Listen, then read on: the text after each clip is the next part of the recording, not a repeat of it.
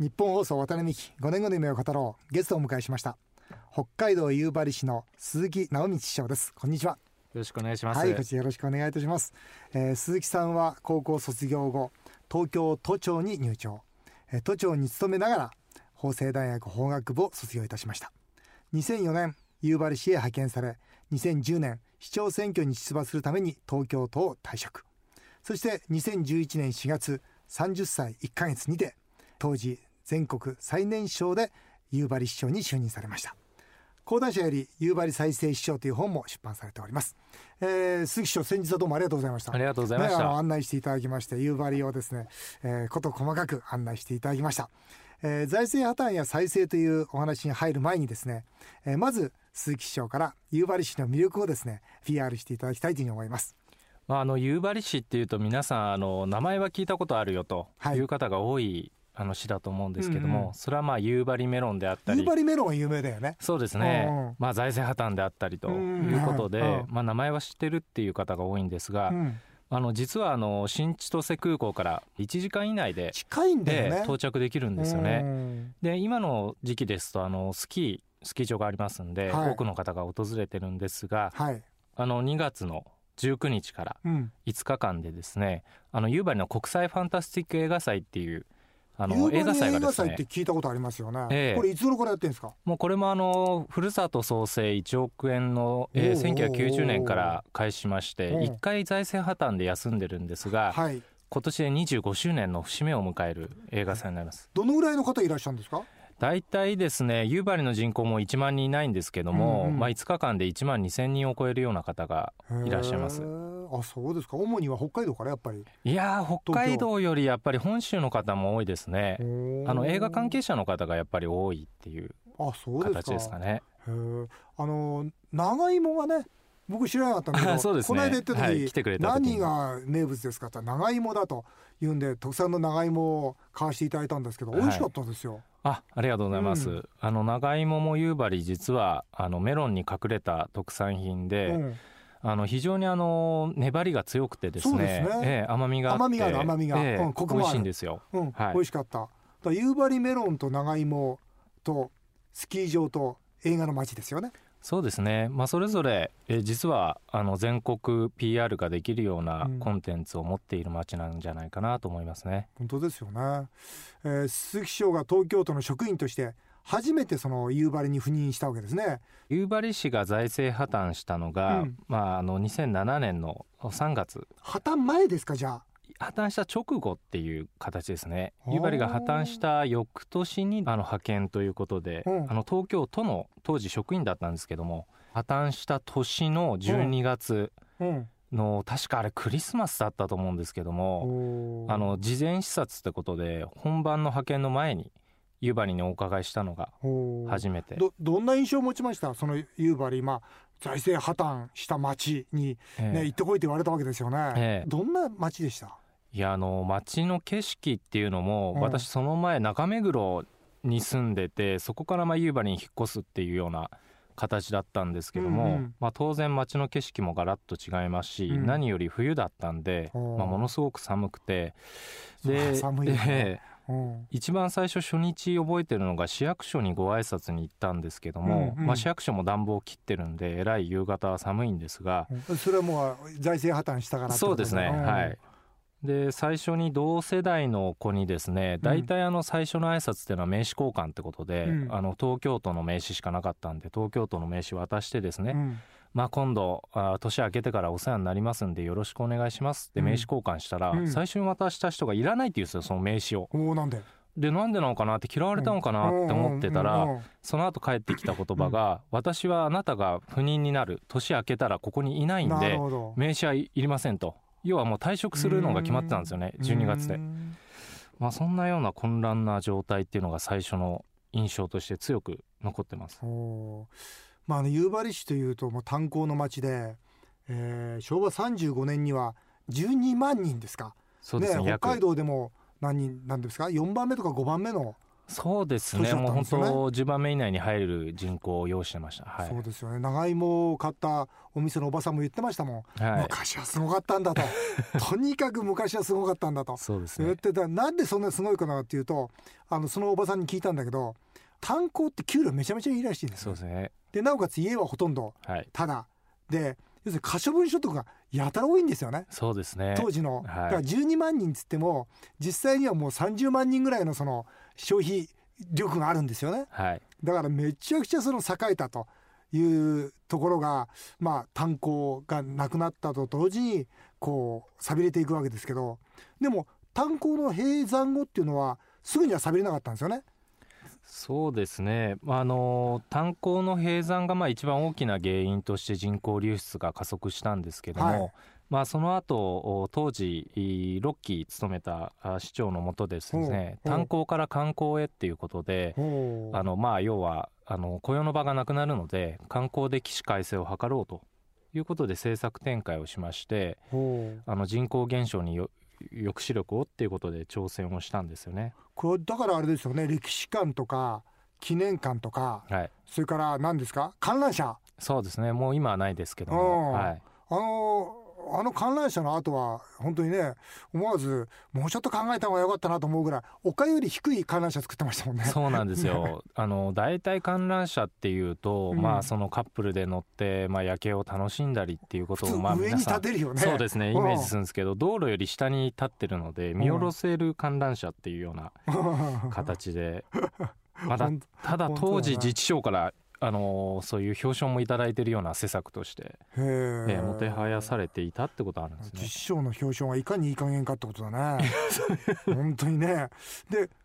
当時の市政っていうのは何ですか？その炭鉱から観光へってことでそれでバンバン借金していくわけですよね。こういうのってなんか歯止めってかかんなかったんですか、やはりですねあの新しい施設ができればそこで働く人が雇用が生まれて、うん、でまあお金もですねあの当時中田市長が言ってたのは、うん、もう金なんてねえー、返さないでいいんだと、えー、大丈夫だと。いうようなことを議会答弁もしてるんですけども。議会答弁でそれ言っちゃうの？あの大丈夫なんだと。いうようなことも言ってたんですが、まあ、今全部まあ、いわゆるエネルギー政策の転換で山間地っていうのはこういう目に遭ってるんだから、これは国策なんだと。国の責任なんだと。だからそこに再生に協力するのは当たり前なんだという発想だったとは思いますね。まずその観光事業をまあ大失敗しましたね。それからもう一つはやっぱりあの何ですか炭鉱会社の撤退によって、まあ、この間も見させていただきましたけどその住宅とか病院とか水道施設とかこれ市が全部買い取ったんですよね。炭鉱会社から、ねえ。ー、これは非常に多分市の財政圧迫したんじゃないですか？そうですね。当時まあ、いわゆる炭鉱後処理にかかったのが大体580億ぐらいと言われていて、はい、でその当時背負った借金が大体300億強とい。うことで、はい。はい、まあ、まさに破綻した時に背負ってた額と相当するぐらいのですね、うん、まあ、額を炭鉱閉山後処理にかかってしまっているので、うん、まあ、そういう意味ではその時点で今と同じようなまあ財政が一回破綻をしているというか、うん、厳しい状況になったということは言えるんじゃないかなね、そうだよね。そして当然その炭鉱で働く方がいなくなるから人口は減りますよね。そうですね。現在人口がもう1万人切ってる。そうです。もう9000人台になっておりますので、ね、9000人台。12万人いた方が9000人台になってるわけですよね、はい、そしてなおかつ高齢化率65歳以上の比率が全国の市で最も高い。そうですね。今47%を超えてるという状況この間夕張行った時も思いましたけど街歩いてる人お年寄りしかいないですもんね。そうですね。まあそもそも冬であんまり歩いてる人がいないっていうのもあるんですけど歩いてる人も本当に高齢者の方が多いですね。ね半分ぐらいが高齢者の方だったんですよね、はい、そうですね、はい、そんな中で当時ねまあ、市長がその印象的な言葉を言ってるわけですよね、えー、自治体が破綻するという前提がなかった。つまり全くの初めてのケースなわけですねそうですね。あの財政再建団体という意味では、はい。あのまあ、いくつもあったんですが、はい。まあ、いわゆる財政規模の8倍ぐらいの借金をこさえて破綻をするっていうところは前例がなかったので、うん、これは大変なことだってことで、でもなぜそこで破綻したんですかね？普通でしたらあの破綻する当時法律もなかったですよね。まあ、手上げ制っていうことで、うんうん、あのいわゆるもう自主債権は無理ですよっていうところが手を挙げて、うん、まあ、自ら申請をしてですね、うん、まあ、債権に取り組むっていうのは旧法昔の法律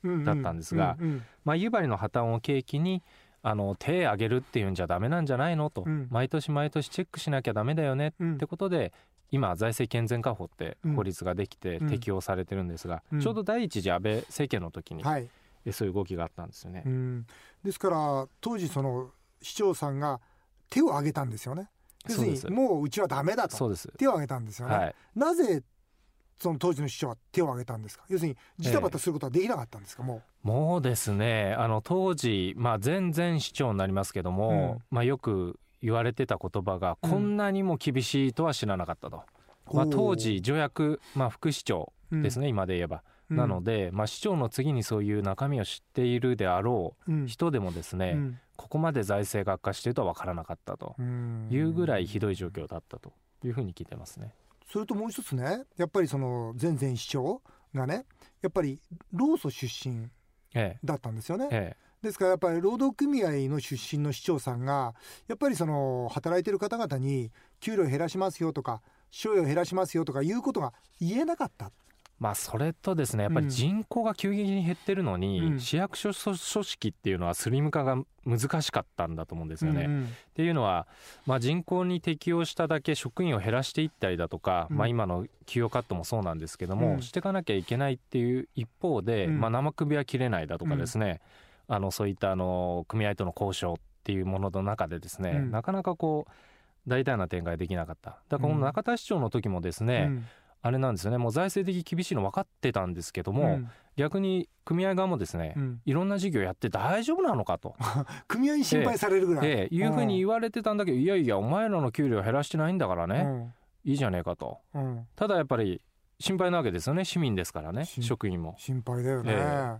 でもまあそこに一気に進んでった。僕ねなんかこう国とねこうやっぱり比較してどうしても考えちゃうんだけどやっぱりその国も例えばえー、医療費増やしますよとか、はい、例えば年金減らしますよとか介護費保険増やしますよとかいうその嫌なことって言えないじゃないですか。えー、ね、なんでかというと嫌なこと言うと落とされちゃいますから。そうなんですよね。そうですよね、うん、だからこの当時の夕張の市長もやっぱりその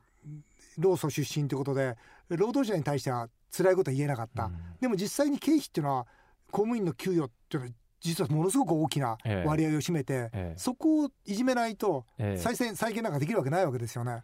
ですからまあこれはもう無理だと。悪いことも言えないと。だったらもう国に言わせようと、うん、まあ自分が言えないから。ということでまあ手を挙げたんじゃないかなと思いますけど、当時どうだったんですかね？まあ、当時のことはまあ想像するしかない部分もあるんですが、うん、ただ本当にもうそういうこう戦略的な形ではなくてマスコミに抜かれたんですよね。あそうもうあの夕張の状況はもうとんでもないことになってると。でそもそも総務省とかにも相談をしていたんですけどもあのそれがまあ早まったっていう格好でですね、かなり前倒しの中でそういう表明をせざるを得なかったっていうのが現実だと私は思うんですけどね。さてねこのラジオに聞いてる方々もその夕張市がその財政破綻したっていうとまあ頭じゃね言葉じゃ分かると思うんですけど実際何がどう変わったのか、はい、まあもしそうしたらその中でですよ。延長線に考えていくと。じゃあ国がもし破綻したらどんなふうになってしまうのかっていうのは一つあのまあモデルとして見えることが、はい、うんできると思うんですが、はい、例えばその小学校がまあ、7校あったものが1校に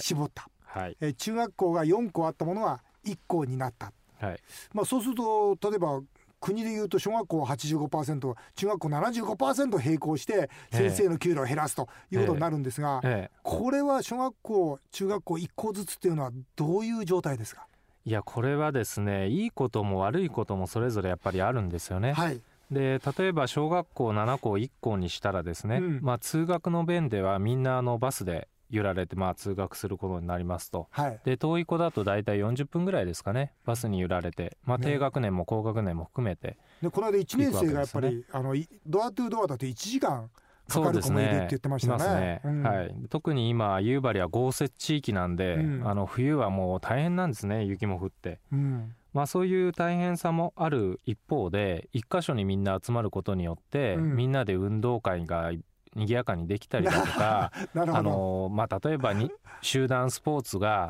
今までできなかったのができるようになったりだとかっていうこともあるんですけども、まあ、あとはそういうあれですよねあの費用の部分では大きくやっぱ削減効果があるというところですよね、ただ学校ってなんかこう地域地域に根付かなきゃいけないとかいうふうに言いますけど、はい、まあ、今回夕張では全部一箇所に集めてしまったわけですよね、はい、それによって何て言いますか？地域の結びつきとか薄まるとかそういうことあんまりないですか？ありますね。それはあのご指摘の通りで、うん、各地域でまあ、今までは子どもたち少なかったけど、うん、学校っていうところになんとなくみんなが集まって、うん、あの地域の拠点みたいになってたんですけども、統合されてしまったので、うん、そこには人はいなくなったので、うん、廃校によるっていうこともなかなかなくなってしまいましたし、うん、子どもたちとの関わりっていうのが、まあ、年に数回のそういう運動会とか、まあ、そういうところに限定されちゃうっていうことでの、まあ、寂しさだったり、あの地域の声っていうのは聞きますね。あそうでしょうね、はい、病院もねその私立病院でこの間お聞きしたのはその10人お医者さんいたのが今2人で診療所になってしまった、え。ええ、消防署も49人職員いたのが36人になった、救急車も2台が1台、それからあそうですね。多分こういうのはすごく切実になると思うんですけど税金もね、その市民税含めて4人家族で16万円ぐらい、その1家族あたり増えたというんですが、これはどんな状況ですか、まあ、あの税負担っていうのは、まあ、均等割市税の部分をですね、はい、あの法律上の上限まで引き上げたり、はい、あとあの軽自動車の税金の1.5倍引き上げだとか、はい、あとゴミの有料化だとか、はい。まあ、いわゆる全国自治体を見渡した時に、うん、あのうちはこれやってないよねっていうのはないようにして、うん。うん。うん、さらにはその上限っていうのも、あのここまで取っているところがあるんであれば、うん、夕張は再生団体なんでそこを目指しましょうっていうような、あのスキームでやりましたんで、まあ、そういう意味では非常に市民の皆さんに我慢してええ、我慢していただいているという部分があります。そうでしょうね、はい、まあ、図書館とか美術館とかねいうものにおいても必要のないものはどんどん廃止していくってことで。で、ね,、もそこまでやると夕張市にいたくないってみんな思っちゃうんじゃないですか？まあ、あのいろいろこうやっぱり破綻をした時にこれからどうなっちゃうんだろうっていうことで、うん、特にその破綻表明以降の2年間ですかね、うん、に人口流出が急激に進んだんですよね。うんで、まあ、今は少し減少率は落ち落ち着いてはきているんですけど、そもそもその2年ぐらいでかなりの方が出てってしまったので、まあ、大きな影響を今も残してるっていうところがありますね。で、ね。はい、特にまあ行政とか、まあ、私も関係する議会とかいうところも、はい、行政ですと年収4割そうですね。年収ベースで。減らして、はい、その結果市職員は半分になった。そうですね。もう半分以下ですね、はい、年収が4割減ええ、大変なことですよね、まあ、この間 7.8%2 年間震災のあの限定的な削減って国のがやりましたけども、はい、その2年間でももう皆さん官僚たちがひいひい言ってましたからね。そうですね。4割って言ったらとんでもないことにとんでもないことですよね、はい、で議会もね議員数が18人から9人、はい、半減ですよね、はい、でなおかつ議員報酬は42%減、ええ、これも半減ですよね。そうですね。半減の半減、ええ、ねこれはよくできましたねこれやらざるを得ない、まあ、これはですね、まあ、非常にもう賛否両論ありますけども、うん、人数がそもそも最小がそれぐらいなんですね、なるほど。町村も含めて。なるほど。でまあ、報酬については、まあ、北海道の中でも最低ですけども、うん、まあ、18万ぐらいですから平議員がですね、うん、まあ、そういう中で、えー、やっていこうということで、えー、なんとか理解をいただいたっていうことだと思います、ね、今ね国会で参議院のね改革とかやってますけど、はい、本当に一人二人減らすことが大変な作業になってますからね、えー、700人以上いて1人2人もう減らせない状況の中でもし半分なんつったらもう大変なことになると思うんですがまあ破綻するということはねこれだけの痛みを伴うということなんだと思います、えー、あっという間にお時間になってしまいました。渡辺美5年後の夢を語ろう。次回も鈴木夕張市長にご出演していただきます。まあ本当に暗い話ばっかりしたもんで、えー、次回はですね5年後の夢夕張市再生シナリオをお伺いしたいと思っております、よろしくお願いいたします、よろしくお願いします